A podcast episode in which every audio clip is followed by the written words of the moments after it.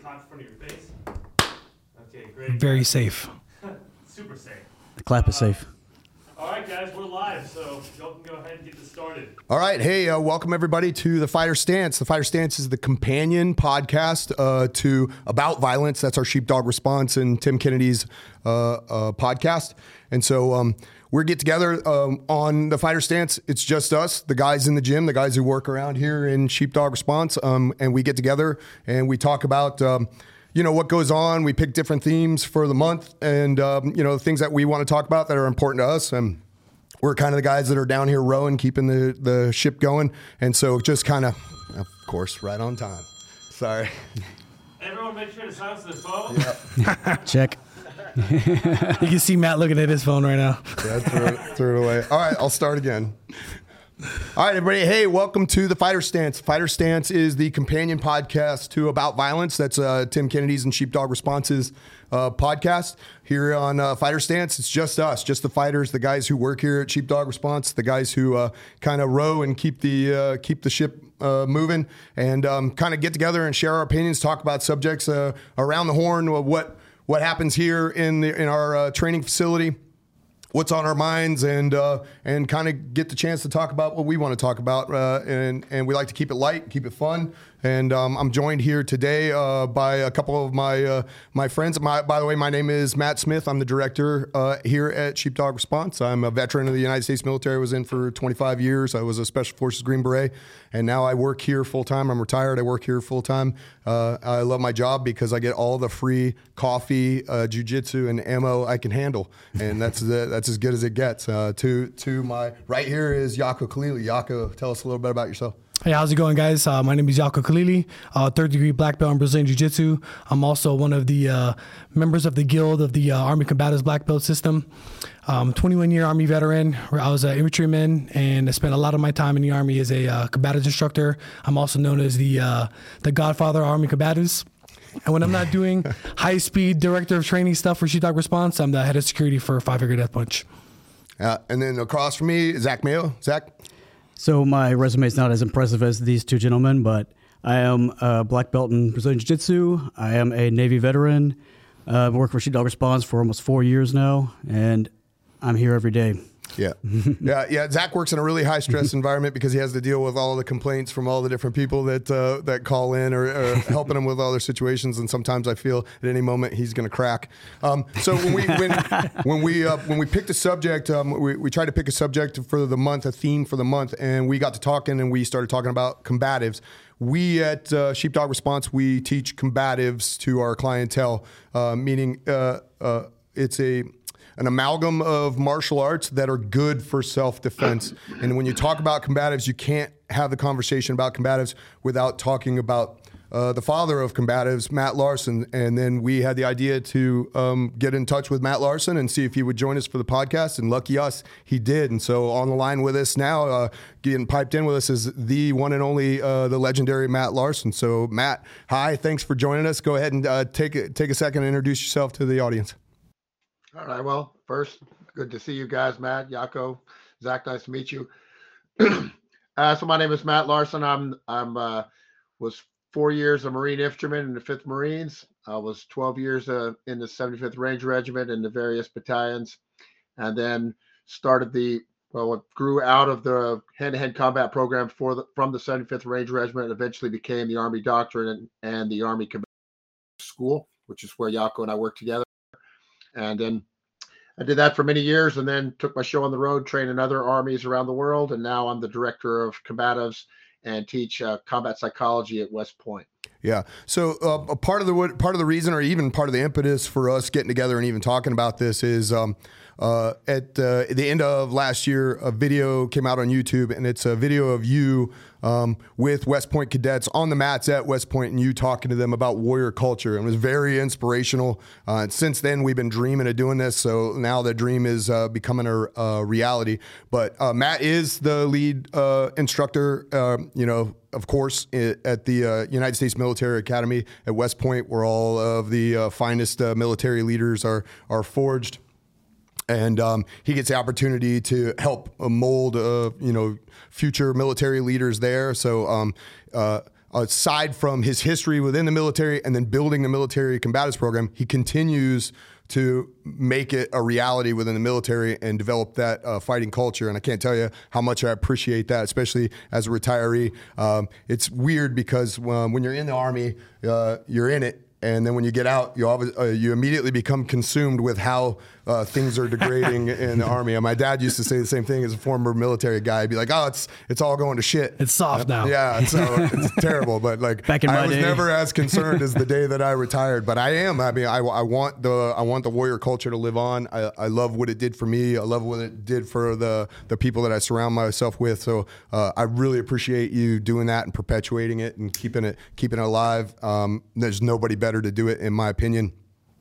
Um, so, uh, quick off the top of my head, I just want to ask, um, just for for the greater listening audience, can you define what combatives is? What is combatives as you imagined it? Well, the short answer is that it's it's America's martial art. And I think that what has happened is that you know over the course of the last 20 plus years of war, we've taken all the input from all the traditional things we did, which were boxing, wrestling, you know, etc. And and then what we all knew from the martial arts of that area, I mean, of that era, and and now in the modern world of martial arts, we have you know Brazilian Jiu-Jitsu, mixed martial arts, all those lessons coming in into the civilian world. And those have been sort of filtered through the lens of all the people who've been fighting the war for all these last 20 years. And what has emerged has been combatives you know. So when you say somebody is a combatives guy what do you mean you know like what we, we were talking earlier about how yako's a black belt well what does it mean to be a black belt you know in combatives well a black belt in combatives is the guy you want next to you when you're in battle when you go through that door that's the guy and he has that skill skill set. And you, you know, I'll let you, I'll extrapolate a little bit out, but like you can imagine what this, what that skill set is. You want somebody who can fight, sure. You want somebody who can shoot. You want somebody who can put a tourniquet on you if you get shot. You want somebody strong that can pull you off that objective if you need to be. You want somebody who can drive. You want somebody, there's a whole list of skills that a modern warrior needs to have and that everybody really knows what they are. You know, everybody who's involved in, in intense combat knows what those skills are and, and a combatives expert is an expert in those things and so that, that's what i would say you know like like a short answer like i said combatives is america's martial art and it is that it, is that skill set. And it is also like it's our way of spreading that warrior culture that we were part of in the military you know? How do we spread that? You know with all the all the things that are happening in our country now now in our culture right now you know we're kind of the antidote to that because we're the ones saying you know oh you need to do this.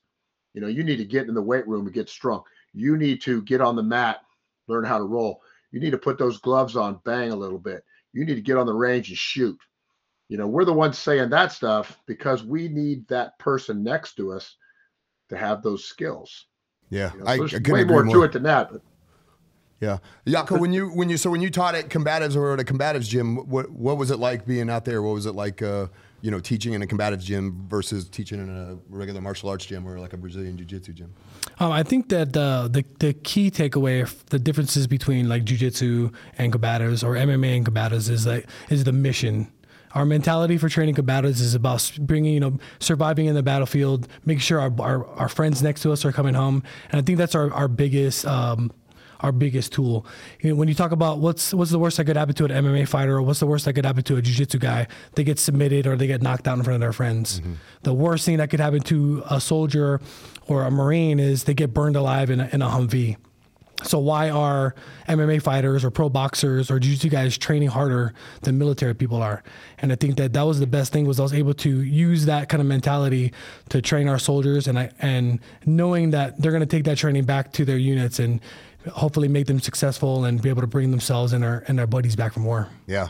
So it's it, it's the art or a mixture of martial arts, you know, true MMA, but within all but within that or overarching over all that is that ethos that you're talking about or that culture that warrior culture that you're talking about is like having that be the end state as opposed to um, you know just achieving some rank or just being successful in a tournament is knowing that you're a well-rounded you know warrior state type of individual. And I, and I think that's awesome. I think that's what attracted me to it to beginning uh, in the beginning uh, when I got the opportunity to do it with you. Uh, uh I trained uh, with Matt in Virginia. It was some of the best uh, time of my life. Uh, I loved it. And then um, when you meet other people that got to be involved in that culture, um, you know, they're all have been impacted by it because it's just epic. You know, it's epic to be involved with it. And then when you see it for what it is, that American martial art, that's specifically why we wanted to talk about it because I want to get to the point, and I, I, got it in my notes here, to the day when I can sit down and on a Word document and type combatives in, and it doesn't come in, come back as misspelled. I want it to be a word in in our vernacular that people understand it as its own uh, thing. I think Matt does too. Um, it's just that you know the other ones, they're they're a little more out front. The other martial arts are a little more out front. You know, we see them more because they're they're designed for tournament, whereas combatives is designed for defense we here at Sheepdog, we teach real self defense to people. And there's many times, even in marksmanship and and on the mats, where I'm like, yeah, that's not gonna. Uh, don't try that on the street. You know, Yako says it all the time. You know, don't try that on the street. Or there are guys who are skilled, like Zach's very skilled at at you know submissions and all, all these things but even he knows you know like i would never try this on the street because yeah. it, you know that that's for the mats not for the street. And we here when we're teaching um, you know when he's teaching on the uh, yeah, at one of our courses we're very careful to make sure that they understand hey this is combatives and anything goes. Like you just you just because you got in the mount doesn't mean somebody couldn't hit you in the back of the head with a bar stool and you got to be prepared for that. So a lot of it is about situational awareness and understanding the mentality and and your and your surroundings you know what i mean yeah, I think I think it's a I think it's important to understand about about martial arts, specifically the civilian martial arts, is two things. The martial arts are evolutionary, meaning they they change over time and they respond to the pressures around them. You know, so what that means is in a in a mostly peaceful society like America, martial arts don't necessarily have to be real. You know, the largest martial art in America is still Taekwondo. And the reason it is is because there's a niche for parents to send their children to taekwondo after school and get a little discipline learn some physical skills etc it's got nothing to do with fighting whatsoever you know but that doesn't matter because it's perpetuated by that niche and it thrives in that niche right? And so civilians if they go into martial arts they, they might think that they go into them because they want to fight or they want to learn to fight, but that's not generally why they stay, right? They stay because there's other things about it they like. You know, maybe they're doing a traditional Japanese martial art and what they like is the connection to the culture or they're or they're doing, you know, submission wrestling and they like the athletic portion of it and they like the the whole, you know, chess, physical chess portion and there's lots of wonderful things about it that don't necessarily have to deal with reality, right? And even our martial arts if you if you step back and think about how the things we do got to be the way they are imagine that brazilian jiu-jitsu evolved in if you look back at the gracie's history and whatnot it evolved for one-on-one challenge matches. So in a one-on-one challenge match the most outstanding feature is there's a tactical vacuum right?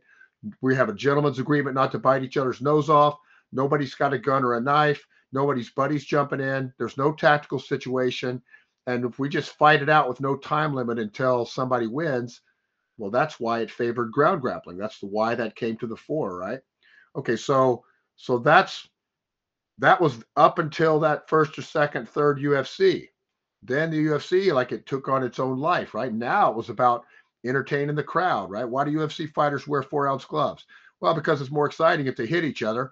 And if they hit each other without gloves on, they break their hands. So we have gloves to make striking a bigger part of it and whatnot, right? So see that nobody's really driving the ship; they're just drifting, and it's changing over time, right?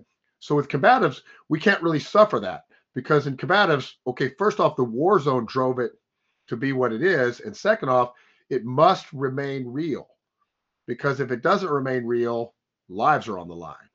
You know what I mean? So that's a whole different tamale than I like to do this this is my entertainment for myself. You know, I'm doing this. Yeah, I want to be able to be bad as I could be, but I want you to be as bad as you could be, and it needs to be real because we're going to war together. Yeah, that's like that speaks to what Yako was saying about like he, it's all all about the end state of making sure that you get you, there's some element of survivability and and a and a chance of victory, man. You got to fight to win, you know, and it's that fight to win mentality beyond all costs that kind of gets factored in where that doesn't necessarily live, although it does to some degree. But like you said, they have to create a set of parameters for most of the martial arts to be palatable or digestible for for Yeah. the civilian populace. I, I, Yeah, that's the thing about combatives too. Is like, um, just like every other martial art, like Matt was saying, people are people are doing combatives because they want to get in shape or they like the the uh, the mental challenge of that. But combatives is, it was so hard and so realistic that we would get those people would still try to quit. They'll come to like the first week of uh, of combatives and we'd box them.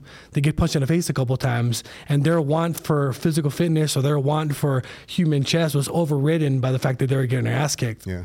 And I would have to talk those people back into the course. Like, listen, you're a soldier, bro. Whether you want to get in shape or not, you have to be good at this stuff. Like, you have to push yourself through this, not only for yourself, but when you go back to your unit, you're going to expect 100% from your guys.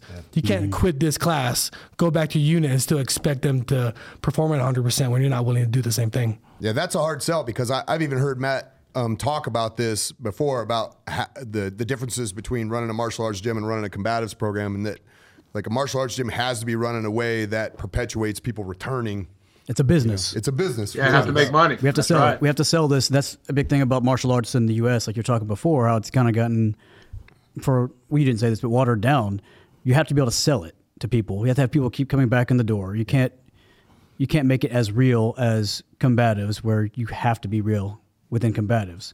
Martial arts have suffered that over the ages. I think.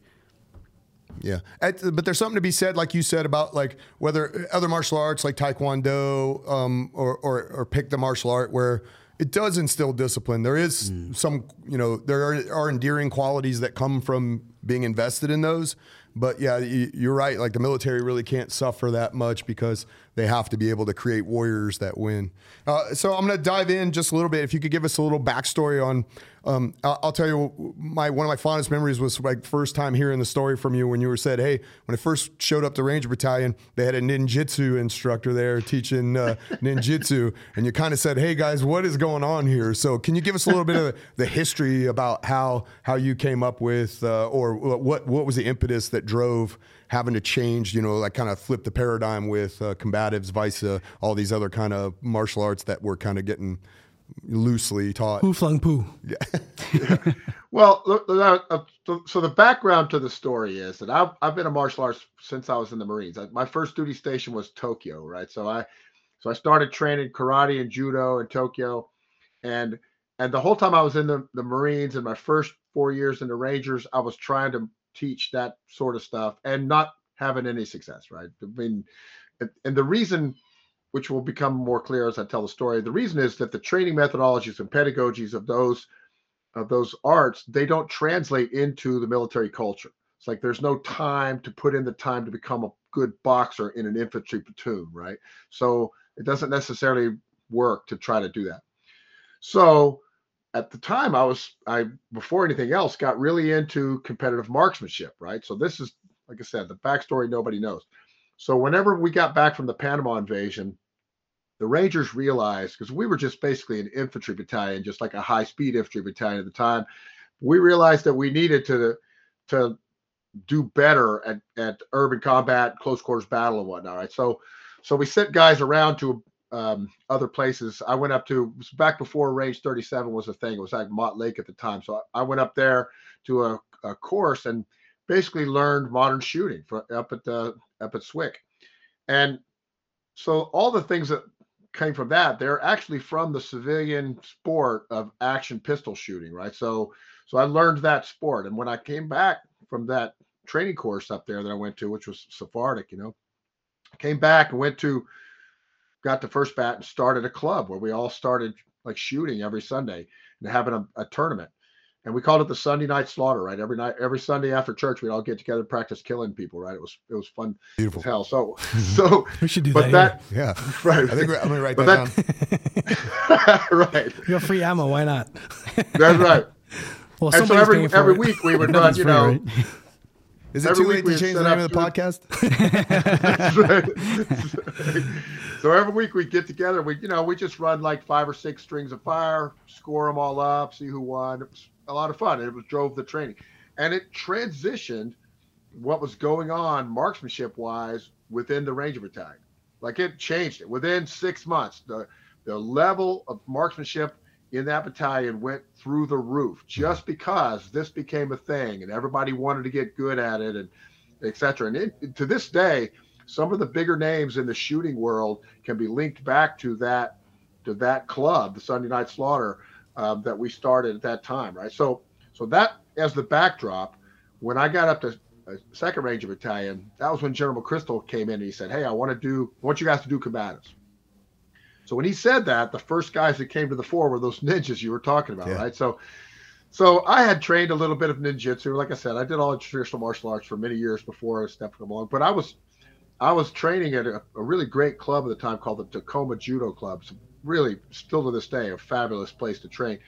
And I was trying to um, learn to ground grapple because there's always like grab ass wrestling going on in the, in the infantry unit. So I was trying to get better at it. Right, I'm from Mhm. Texas. I didn't really learn how to wrestle as a kid, so so that was uh, my way of getting at it. Right. So right at that time is when the UFCs came along, and some of y'all probably know Norm Hooten. It was him and another guy came down to visit. They were from that unit originally, and they came down. And I had been training, you know, emulating hoist with my judo coach and whatnot. And then Norm came down, and then we sort of like showed everybody, hey, this stuff works, right? So then, with that as the backdrop, I trained up my squad. And when my squad, because I was a squad leader at the time, I was a staff sergeant. I trained up my squad. They started whipping all the guys in the platoon.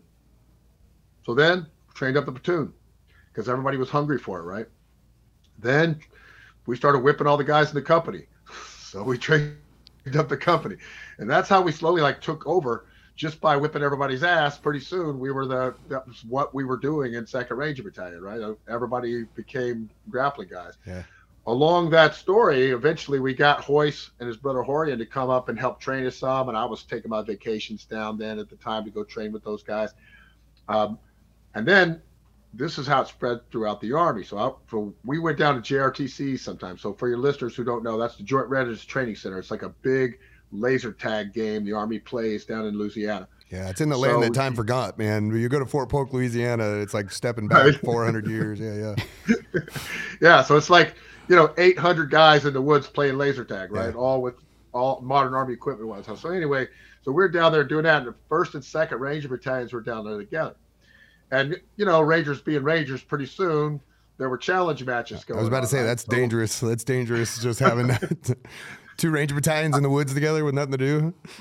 That's right. So I remember I was taking a nap and my guys woke me up when the matches started, right? And so I came out and then and there there was like 65 matches that day or something like that. And Second Ranger Battalion just won almost all of them. We probably won like 62 of the 65 matches or something crazy like that. So we used to call it the first Great First Battalion Massacre, right? So wipe, wipe those guys out. And then when we did it, that was what happened. Then we then it spread. Like the whole regiment was like, "What the hell are the guys from 275 doing?" And then we all started training, right? Yep. So it wasn't long after that they brought me down to be. Um, so officially, I was the headquarters platoon sergeant in 275. That was my actual job, because my real job was being kung fu boy, right? And so then I went to to be the RASP NCOIC, which is the Ranger Assessment uh, and Selection Program. So I was the NCOIC of that, but really I was kung fu boy, right? And so we trained up the entire Ranger Regiment on the things we had been doing.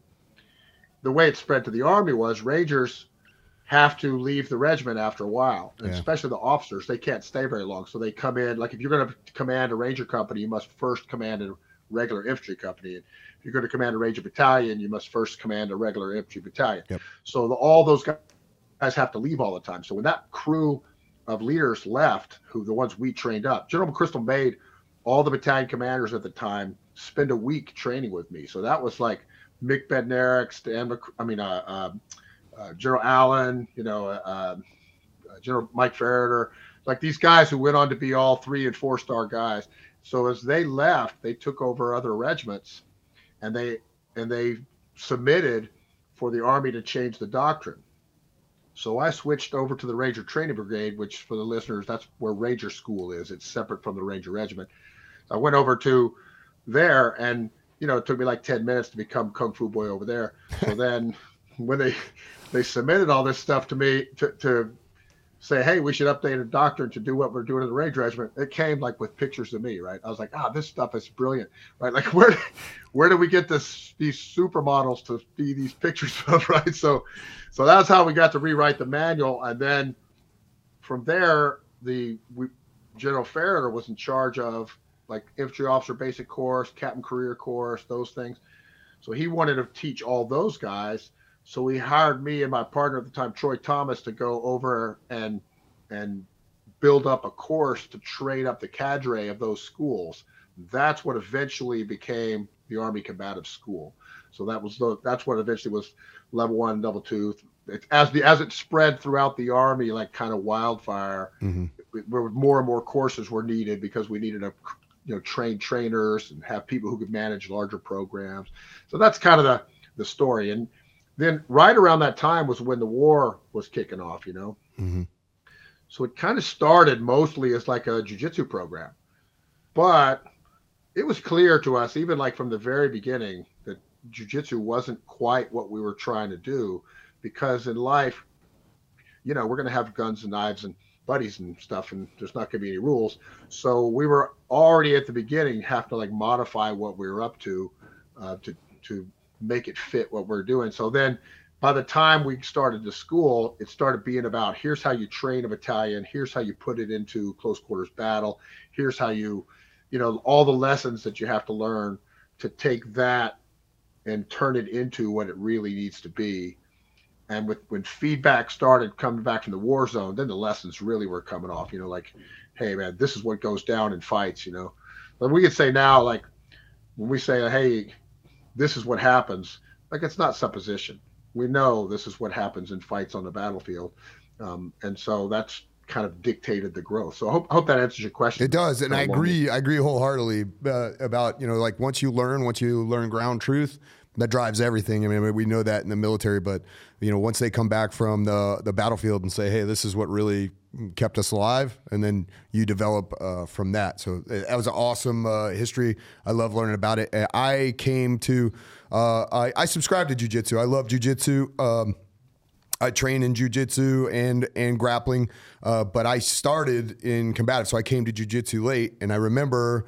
Um, because uh, there are many elements of judo and there are takedowns and, and, things that are in combatives because that's important. You you you pro- you should be on your feet when you meet your opponent opponent and there's uh, often you can get them off their feet and you can win that way. And if you can finish the fight early, then that's great. So I started in the combatives community and I talked to Yako and and Zach about this quite a bit. And the first time I ever went to a jujitsu gym, they were like, "All right, now we're we're gonna go roll." And I w- walked over, and the guy uh, across from me got down on his knees. I was like, "What are you doing, man? Like, stand up, let's do this thing." And they were like, "No, no, that's that's not how we do it here. You know, like usually not until you get to a tournament level."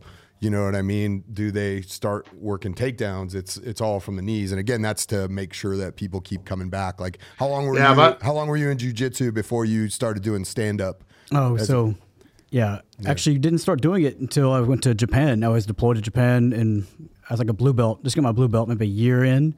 Yeah. And every single roll, they start on their feet in Japan. That's where I started standing up all the time. In America, it doesn't happen. Yeah. You rarely find a gym in America where you're standing up and you start sparring. Yeah, even now, I think until yeah. they get to like the comp- until they're going to go yeah. compete, which is crazy because all the tournaments you start standing up, but for some reason they, they there's not a lot of you know. Yeah, we we do it you. quite a bit here, but and there are some gyms that do do it, but yeah, it's it's weird that, hey, that yeah, you got to be like in a competition I, class I or add, something. I would add that you know, like in in combatives, one of the forcing uh, mechanisms of fighting, especially on the battlefield, but real fights, what is close quarters? Yeah. As in you're in a tight spaces, you know. So it's not just that you start on your feet. You start like in a small area, right, with uh, mm-hmm. uh, walls and furniture, yeah. and shit like that. So on your fight, on your you feet know, in a confined space with everybody's crap in there. You know, whoever's that's know, right. You know, like the first thing the fight generally starts with somebody shoving somebody else up against the wall yeah. or over the couch or something like that, and that's right. mm-hmm. that's where things begin. You know, yeah. that's why I like it. Well, you know, I should I should, you know, pitch to all you guys that, you know, everybody should probably know that Yako is one of like experts in the world about like how to fight against the cage wall. Oh, I've well, seen it. He developed that yeah. not from fighting against the cage wall, but from fighting against the wall of a small room when you've got your body armor and all that stuff, right? Yeah. Like the lessons translate really well. So instead of it being like from MMA into combatives, so it's actually the opposite direction. We Yeah. had trained combatives, and then that trained into all of a sudden. The Yako used to go out and coach like uh, people fighting on, at the highest levels all the time on fighting off the wall. Yeah, because we do that regularly in combatives. Yeah, yeah, yeah. Yako's uh, wall game is uh, like unbendable, man. The He- first time I took Tim down was off the wall. Yeah, that's a, get it where you can get it, my friend. Get it where you can get it. Yeah, and so before, uh, just so everybody knows, in, in a conversation leading up to where we started here, it was the first time that I had ever heard of the Guild of Black Belts. Matt told me there's a Guild of Black Belts because, uh, uh, well, I, sh- I should say that in the combatives community, um, uh, there's is, is a, a very detailed selection process. In most martial arts, there's a detailed selection, but sometimes it's just based on one person. But in combatives, it's a detailed selection process about who gets to wear a black belt and how many how many combative black belts do you do we have now? Do you know what the number is? There's a bunch now. The number's up. It's like 40 or 50 now. It's quite a, it's enough where I'm not keeping track of the Yeah. exact number anymore. Nice. That makes me happy because that means that more people are involved in it. You know, like it used to be this Yeah, exclusive number, but but I, I would like I'd be like that number needs to grow in my opinion. You know, I want it to grow.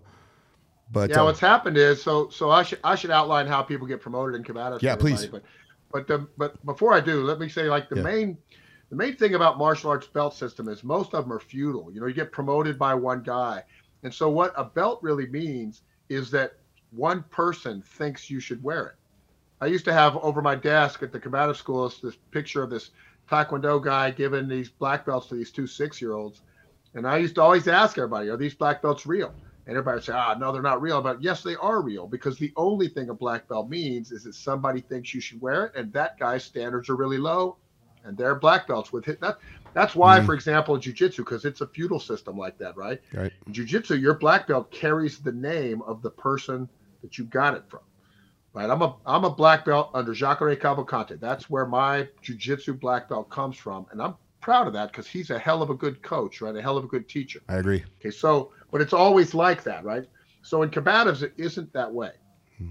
So first off, the way you get promoted is through deeds. Okay, so it's not it's not like memorize this this set of techniques. Katas, yeah. Right, because because at the end of the day, that doesn't make a damn difference, right? Like at the end of the day, it matters if you can fight, if you can shoot, if whatnot. So, so in combatives, the it's a measurement of deeds. So, so for example, the our belts are are um, uh, gray, green, brown, and black, which translate roughly to the same as blue, purple, brown, and black in jujitsu. But with additional skills. So, so for example, if somebody is a gray belt well, they have to be able to fight at the blue belt level in order to be able to achieve that. So to do that, they have to have victories against blue belts in competition in order to show. So you're like, like we know, for example, that Anderson Silva is a great fighter, right? Why do we know? Well, we've all seen him fight on TV, right? Mhm. So if somebody in Minnesota sends me a video of them fighting in a tournament and whipping people at you know, at whatever the Naga or an IBJJF or something like that. And we could tell if it's real or not. We could tell if it's them. We can tell if they actually have the skills. So that's what it means. So if you add that, you can take that approach to a lot of other things too. So take that approach to marksmanship. You know, marksmanship the, in their, their organizations like the USPSA and the IDPA and those sort of organizations, and they have handicapping systems, which are essentially rank systems. Mhm. So if you go shoot at those and then you get to a certain level, well, then you have proven you can shoot at that level compared to all the other people in that sport. So that's the same thing with just exactly like saying I can go fight at the blue belt level. You know, you show up at the world championships of jiu-jitsu and you're and you're not fighting in the absolute open black belt division. You're sort of admitting that you're not the best guy in the room and you need to be handicapped with a bunch of other people who are similar in skill to you, and that's what your belt, weight, age, blah blah blah give you, right? Mhm. Same exact stuff in marksmanship. So we can take that approach to all the skills, you know, medical training, etc. We can verify people have real skills remotely. So A it can be done in person by a black belt up to the first two belts. You can promote somebody to gray and green, which is essentially blue and purple belt, Mhm. yourself as a black belt, just because it's a large, ever growing group of people. Yeah, you need to be able to force multiply. Yeah. Right, but you can also do it remotely. We have a thing. It's, it's uh, it's uh, called combativesuniversity.org, where you can you get on there and you and you sign up, and it's like a it's structured like college classes, right? But the assignments are go whip 10 people's ass, send us the video, right? Yeah. And then, you know, go shoot at this level, send us the video, right? Yeah. And Uh, we have one. Actually, we have one instructor that's doing that right now. So we're, we're on our way to trying to get three uh, combative black belts on staff here. That's right. So yeah, so that so that across the skill sets you can prove like that. Now, so when you get up to the the brown and black belt level, that method is required because essentially what you're doing is you're building a resume. You know, you need to be able to say, I can fight at the black belt level. So that means you need to go inter tournaments, beat other black belts. Then that's how you're going to prove that you fight at the black belt level. And the same thing, you need to be able to shoot you know, at a really high level, you know, and the same thing across the board like that. And so you build this resume, and then in the lower ranks, you know, it's like the black belts approve them. You send in your fights, we watch the fight. If it's good enough fight, we'll approve it, right? If at the it's same thing at the higher level, but more than one person looks at it. So like it'd be Yako or me or three or four other black belts all looking at it going, yeah, this guy's pretty tough, you mm-hmm. know, because the the focus is on never letting the standard go down. You know what I mean? Like when we say somebody's a brown belt in combatives or a black belt in combatives, that will always mean they're a badass because the other black belts aren't going to let somebody in. And you know what I mean? Like there's protective of the of the of the guild, if you will. And so there's every reason to reject somebody like ah that fight's not good enough you know? You you didn't really beat that guy you know or, or whatever you know what i mean? Like ah you didn't really score any points you just stalled it out you fell you know what i mean? Like so if the black belts look at the fight and think it's bullshit well then we're not going to count it. We're like ah, go beat somebody else you know show us that you can really fight you know Yeah, that's incredible to And hear, um, but it's also very disappointing because it, now it's just looking like I'll never be one. But it does, it does make me think, holy shit, No. Yako, you really are a badass. I was. Yeah. That- that's what, Well, it's I- a great example, right? So, Yeah. so, so listen. How many people are there out there in these various skills, right? Shooting, fighting, etc., who who make all the claims to being something, but they don't put their shit on the line, right? yeah. They're not entering tournaments. They're not like. When was the last time there's some of these guys who are out there shooting in, you know, the biggest marksmanship instructors around? When was the last time they entered a USPSA tournament or, or an IDPA Yeah. tournament or something like that and tested themselves against other people? You know, I have a I have a buddy, Mike Green, who's a former SF guy. Used to work at Range 37. He's a solid. He's a masterclass shooter, Yeah. right? Yeah, I know. He just the other yeah. So the other day I was I saw a video of him shooting in some local tournament, you know, just smoking it, right? And I'm like, yeah, that's the guy, right? He's he's he's man, he's my age, right? He's in his 50s and he's still out there completely crushing it and showing everybody that he really has the skill set, right? And so that's what we're about, right? We like to say deeds of arms, right? Yeah. And I like what we're trying to create is that that culture where you know in, in a warrior culture we demand performance from each other right? So you demand to me you, you demand of me if, you, if i'm going to be respected that i get my ass out there and do it. I can't just say i do it right? And the reason i mentioned that is when you were talking about yako okay so when yako had already been the chief trainer at the army combative school and then went up and been the chief trainer at the 10th special forces group I remember him fighting one of those tournaments up there and just smoking the shit out of people, right? Like, like, and everybody's like, "Wow, he's old already," because Yako was probably forty at the time, you know. And like, Yeah. just like, yeah, well, he's still doing it because we expect it of each other. You, you can't have a hollow reputation in the combatives world. It's got to be real. And now I'm disgusted with myself because I skipped noon rolls today. but Yako, Yako went out there. so, um, uh, so yeah, I mean, th- I mean, th- a that makes me proud to be associated with it. B that's just an amazing legacy, um, and that also uh, makes this next question like more obvious why it was written because it was written by Yako. It says, Yes. "Who is the greatest uh, combatives black belt, and why is it Yako?" Who wrote that? So let, so let me tell her. Yako submitted that. hold on. let me tell everybody how I met Yako, right? So Okay. just so everybody knows. Okay, so I went out to Hawaii. I think his first duty station was uh, the infantry battalions or infantry unit out in Hawaii. So I went out to Hawaii to teach a level one and two instructor course, right? And of course, nobody knew shit about fighting in those days. But Yako had been a kickboxer when he was a kid, and at the time he was training with the Inoue brothers, like it's kind of a, uh, you know, name from the past in MMA that probably people don't really know of anymore. But at the time, they were like some of the baddest guys on the planet. And so the whole time I was there, he was like the only guy. Like me and him immediately hit it off, right? So it took like, man, four years or six years or something of us communicating with each other and him training out there in the force on his own because he had to go to the 82nd, do a couple of combat Yeah. deployments. We were working on it all this time for him to finally be able to come to work at the combative school with me, all from what I met, what I learned for, about him when I met him at that trip in Hawaii. And so, like I said, four or six years was quite a long time because he had to do like two combat deployments as a member of the 82nd or something before he could finally get to the combative school. But yeah, that's how I met Yako, right? He was already whipping that ass. Yeah, I saw. We we watched the video just the other day of him. They he choked this guy out in like ten seconds in a combatives tournament, and like he he had to walk over, and and him and his wife had to walk over and tell the ref, "Hey, by the way, that guy's unconscious."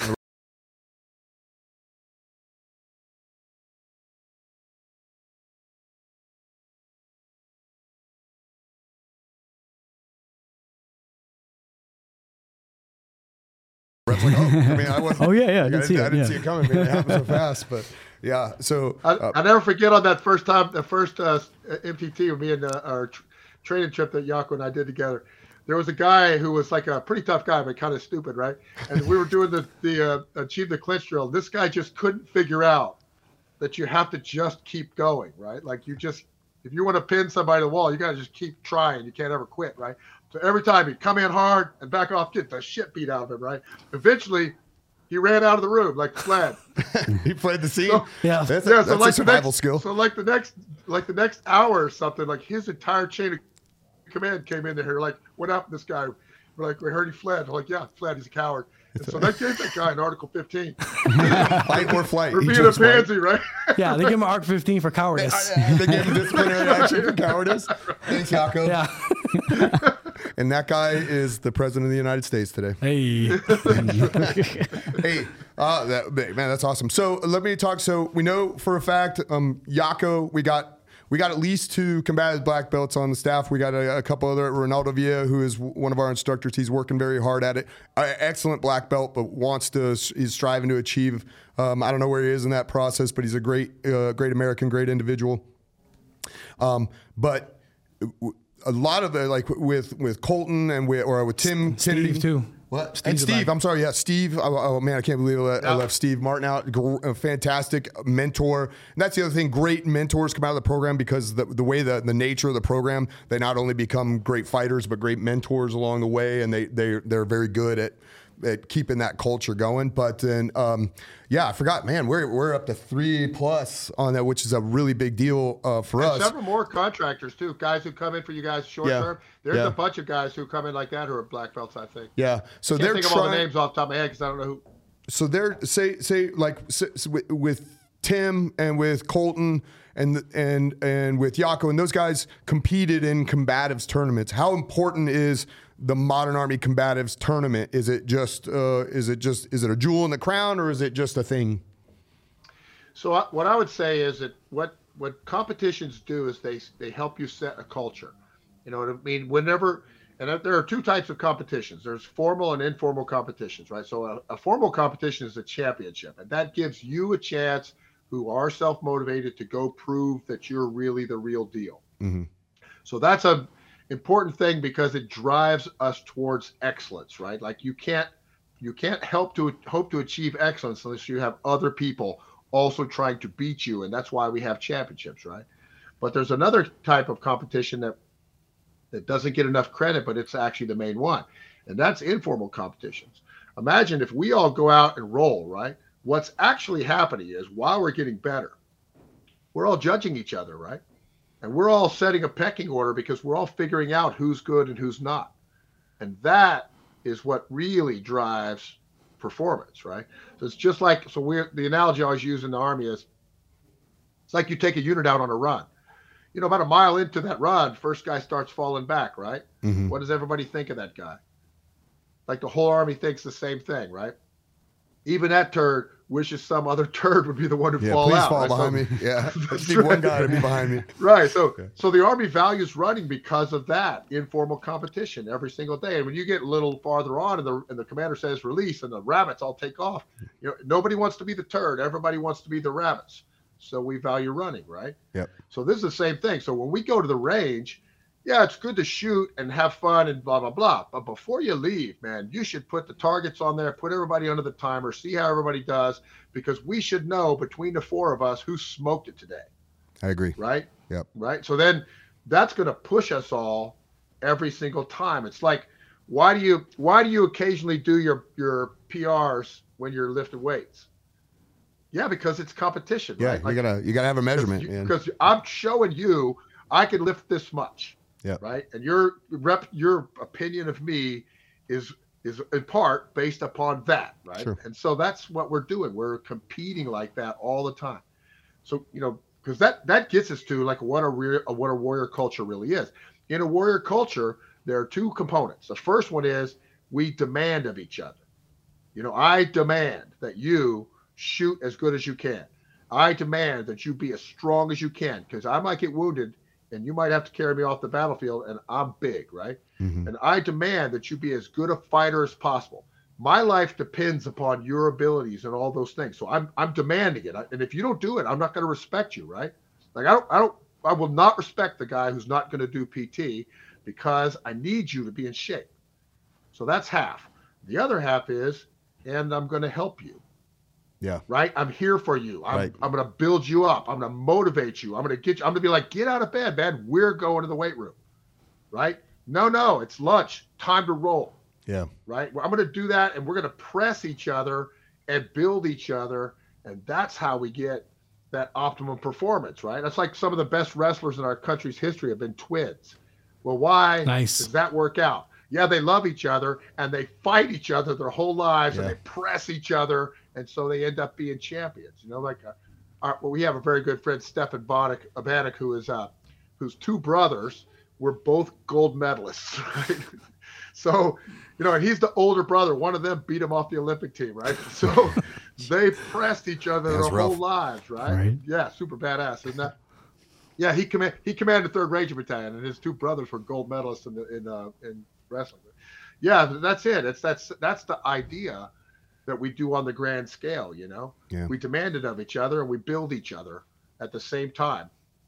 You know what I'm saying? Yeah, yeah, that, that's great. I couldn't have said it better myself, but that that makes me think too. Now I didn't roll at lunch, so it's Yako's fault. Yako should push me, dude. Yako's fault, right? enough. He didn't say nothing. He it's just walked off. fault, too. Yeah, I didn't say Doug, that either.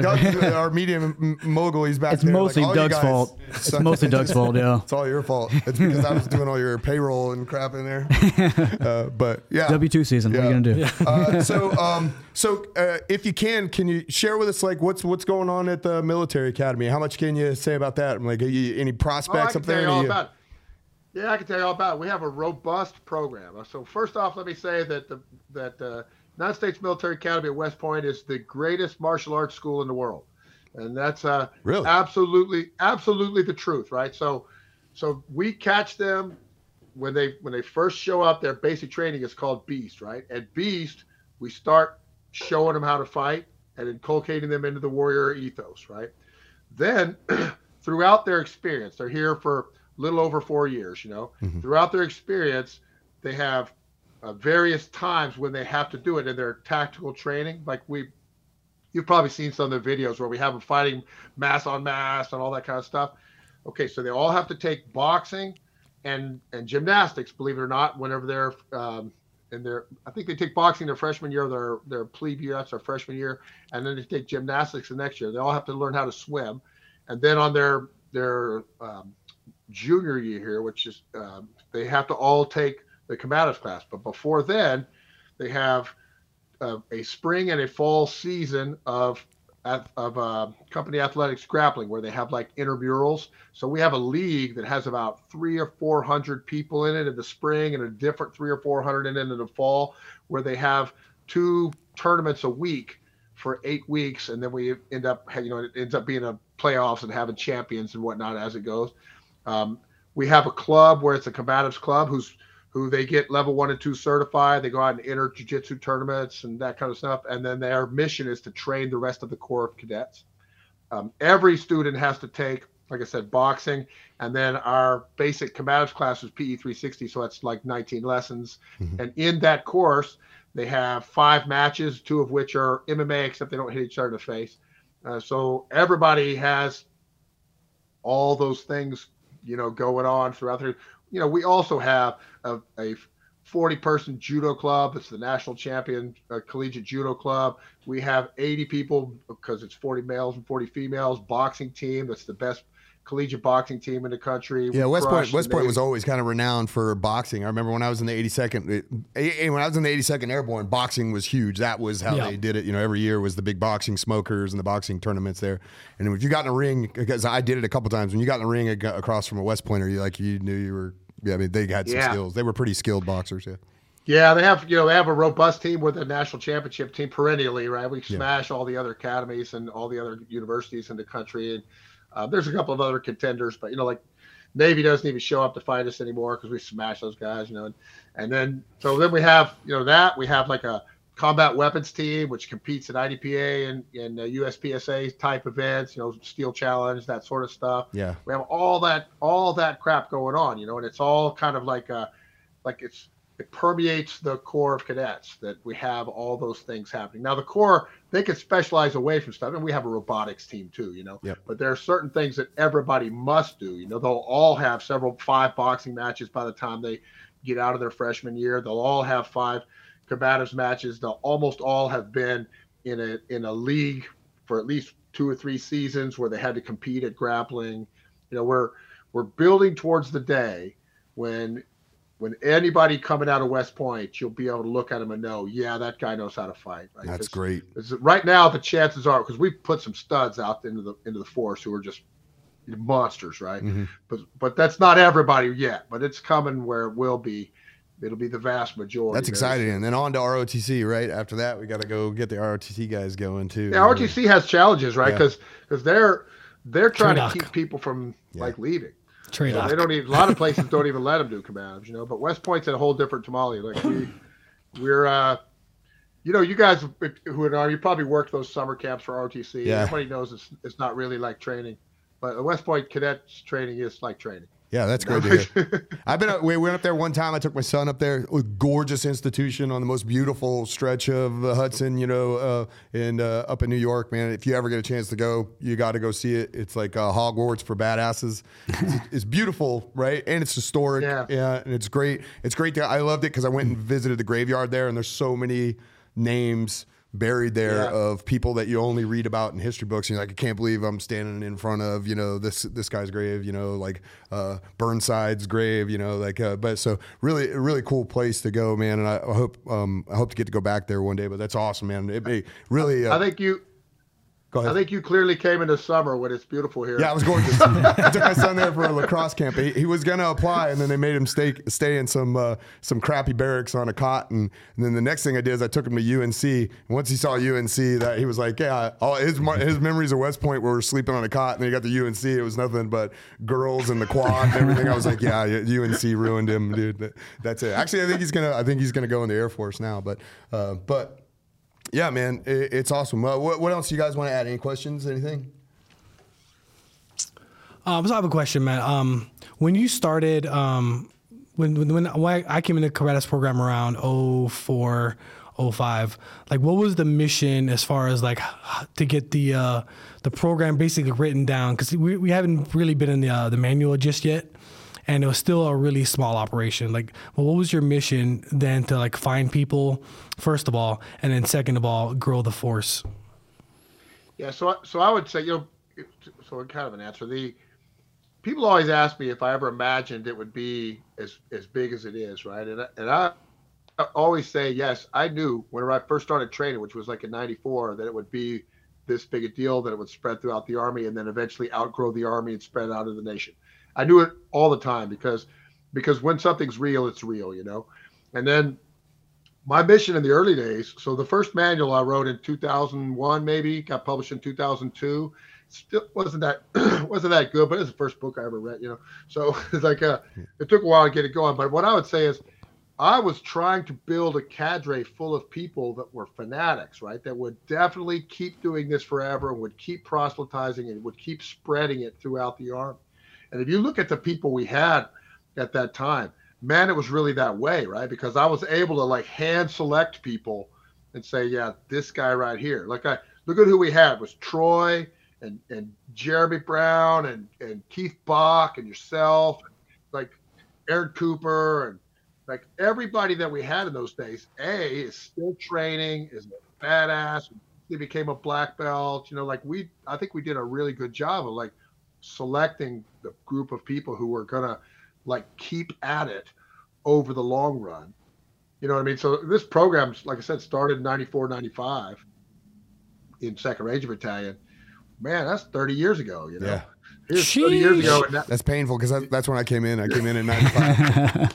yeah, that's right. Every- I was everything staff was already in by then. yeah, I know. He was already in. Yeah. Everything about this podcast has just made me depressed. yeah. All right. So, so Jeff, this will make you feel young, man. I came in in '84, Nice. Reagan's first term. Yeah, I remember '84.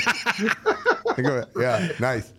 I was Nice. five. That's a plank, that's a plank owner. Yeah, I was negative. I was negative years back then. Zach's the baby. Yeah. yeah. Yeah. Uh, So, so that's what I would say. Like I said, the key, the key thing in those days was I was trying to find the people who were, who were believers, who would keep doing it. You know what I mean? And and that and we also recruited mostly from the Rangers in that time because that's who was mostly doing it. You Yeah. know, so all, all the other guys, so all those names I just mentioned of the early guys, the only one of those guys who wasn't in a Ranger regiment at that time was Yako, right? Everybody else came from like Second Ranger Battalion, First Ranger Battalion, and whatnot. So because we had all been training for five or six years, so we had like a leg up on the rest of the army. You know, that's why I was saying like when I met Yako, like I was like, hey, this is the right guy. You know, and then and then that's and when why I met ended Yako, I thought the same thing. This isn't right. Guy. Yeah, we were definitely fanatical, especially uh, Keith Bach, man. That dude was crazy, dude. He Keith was the guy that was like, "Oh, you gonna go to lunch, pussy?" you couldn't go to lunch around Keith, bro. That's right. Broken leg. That's a lot of trouble to go through to avoid training. That's exactly who he was. He's a sergeant major now, but Oh yeah, Right. that's good, man. That's good because like the, from my very first exposure to it, again, I said like I, I came to uh, fighting sports late. I, I I boxed just because I was in the 82nd, and boxing is what you did if you wanted to get out of work, and then uh, and then uh, and then um, you know get, getting into uh, combatives and then jujitsu uh, later and learning to love it is I, I thought the exact same thing that you did. I was like, this has got to be the I mean, I knew it was great when I got exposed to it, and then many times I told myself, maybe I'm wrong, maybe maybe I'm just you know maybe I just uh, I'm looking at it through lustful eyes and stuff. But then we teach here at Sheepdog Response, and at the end of the day, people that came in that were just soccer moms or uh, run of the mill guys, uh, linemen, uh, or firefighters, or you know uh, IT guys that showed up day one as average Joes at the end, you can see the belief in their eyes too. And I'm like, nope, yeah, I was right. Yeah, Matt's right. Like it is is greater than the sum of its parts, and it's a big thing. And like again, I can't wait till the day I can type it into Word and it doesn't come back with a little red line underneath it because I want everybody to know about it. You know. Let me say something about that, Matt. Yeah.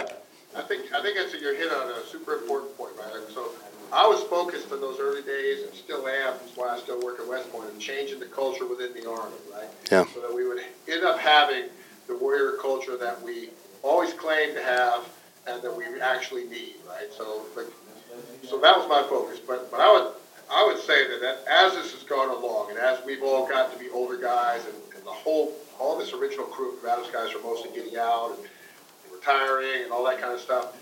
You know, the mission has expanded, and this is where, like what you guys are doing at Sheepdog is, is, is exactly in keeping with the with the idea behind combatants, right? So, so imagine this, right? When when um, when a lion attacks a herd of buffalo, right? What happens? Yeah, the, the, the bulls and the tougher cows of the herd fight them off, right? Mm-hmm. Yeah, so that's that's our role. You know, what I always try to tell people, especially especially retired guys, because like imagine what happens in the army. You've been, been training your whole life. You're a soldier. This is your identity. When you retire, that day, most guys have like this big identity crisis. Like, what am I? You know, who am I? I'm not a soldier. I, I went to Iraq like three days after I retired because I was trying to answer that question. Who am I? Well, I'm a soldier, right? So that's so I went straight away. So really, what we are is we are the bulls of the herd protect everybody else, right? We're the ones that make sure that everybody around us is safer all the time. You know what I mean? Yeah. So you guys are just the greatest example because you're taking those other people who self-identify as the bulls of the herd and saying, look, is are the people around you safer because you're there? Is everybody else better off? You know, do you have the skill set and the, and the mindset to make sure that you're the one that the situation demands, right? And, and that's the true. Even if even if all you did was like learn how to put on a tourniquet, right? And there's a mass shooting event, you're a better guy to have. A, everyone's safer because you have that skill. Agreed. Right there, shooting, fighting, all that. It can give everybody a sense of mission, a sense of purpose for your training, because yeah, it's fun. You know, like I think the most important lesson of commanders is it's a fun thing to do, right? But it's not just fun. It's fun with a purpose, and that purpose is keeping everybody around. I, like I love you guys. What is the goal, the terminal learning objective of your like first course, your Protector One course, or whatever's the first course? Well, there's goals are. It's fun, so you're going to keep doing it. Agreed. Yep. You understand training, and you understand how you get to be what you want to be. Yeah. Right. Yep. Like that's the point. That's what we can do in a in a short term course, right? Yep. We can show you here's how training works, and here's where your role is as somebody who's a bull of the herd, right? You know what I mean? So, Yep. so that's I think that's our our next phase, right? As the Black Belt Guild expands, as it presses out into the civilian world, as guys like yourselves are out there teaching people, we are spreading that so that it's it's the counter to all this cultural bullshit that is happening around us, right? We're still a group of people who are about deeds of arms and about honor and about family and about all that stuff, right? We're still those people trying to make it about that. And that's really, at the end of the day, you know, commanders always tell everybody in the Army, look, we're not going to win the next war because we're better at hand-to-hand combat. That isn't the point. We're going to win the next war because of all the shit that being better at hand-to-hand combat makes you. Yeah. Again, like it's great on some of the parts. Man, I couldn't have said it any better, and I don't know if we could. Uh, I don't know if we can attempt to end on a higher note than that. Doug, how are you doing? On are we looking good on time? Everything's looking great. Yeah. Uh, how about how about this, man? Because I don't know if it can get much better than that, or we can get a much more resounding uh, uh, uh, compliment from you. Um, but I, I absolutely agree with everything you said. If you haven't, um, if you're out there, you're watching this video, and you have not seen uh, Matt Larsen's video where he's talking about warrior culture to the cadets, um, we're going to link that in this video so that you can go see it. Uh, if not, uh, you know, go hunt it down and see it because I, I believe. Um, uh, you know, just like when Yako first saw it, and he said, "Hey, you guys got to get in here and see this right away." Uh, as soon as he saw it, it reinvigorated me, and it, it made me uh, realize um, just how profound you are as an individual, how profound what you created, or you know, your your uh, your uh, conceptual idea became, you know, and um, and how just how much my life got changed because of it, how much Yako's life got changed, and then everybody around us uh, got changed, and how much of our business is uh, built on it. But um, just like you said, like really honestly and altruistically wanting people to be able to become protectors and become like the, you know, uh, to use your analogy, become the the the senior bulls and cows, the ones who are committed to protecting the herd. Man, Uh, that's why that's what makes me you know keep from going crazy doing all this. It also makes me sleep good at night because if we can just create one or two out there and they perpetuate it, and then long after we're gone, then uh, it keeps going. Then uh, that'll be a that'll be worth all the trouble for sure. Man, it's been awesome having you on here, Matt. It's awesome seeing you again. I haven't seen you in a long time. I want to see uh, more of you. We're to try and get you down to Texas. I can't wait to get you down here.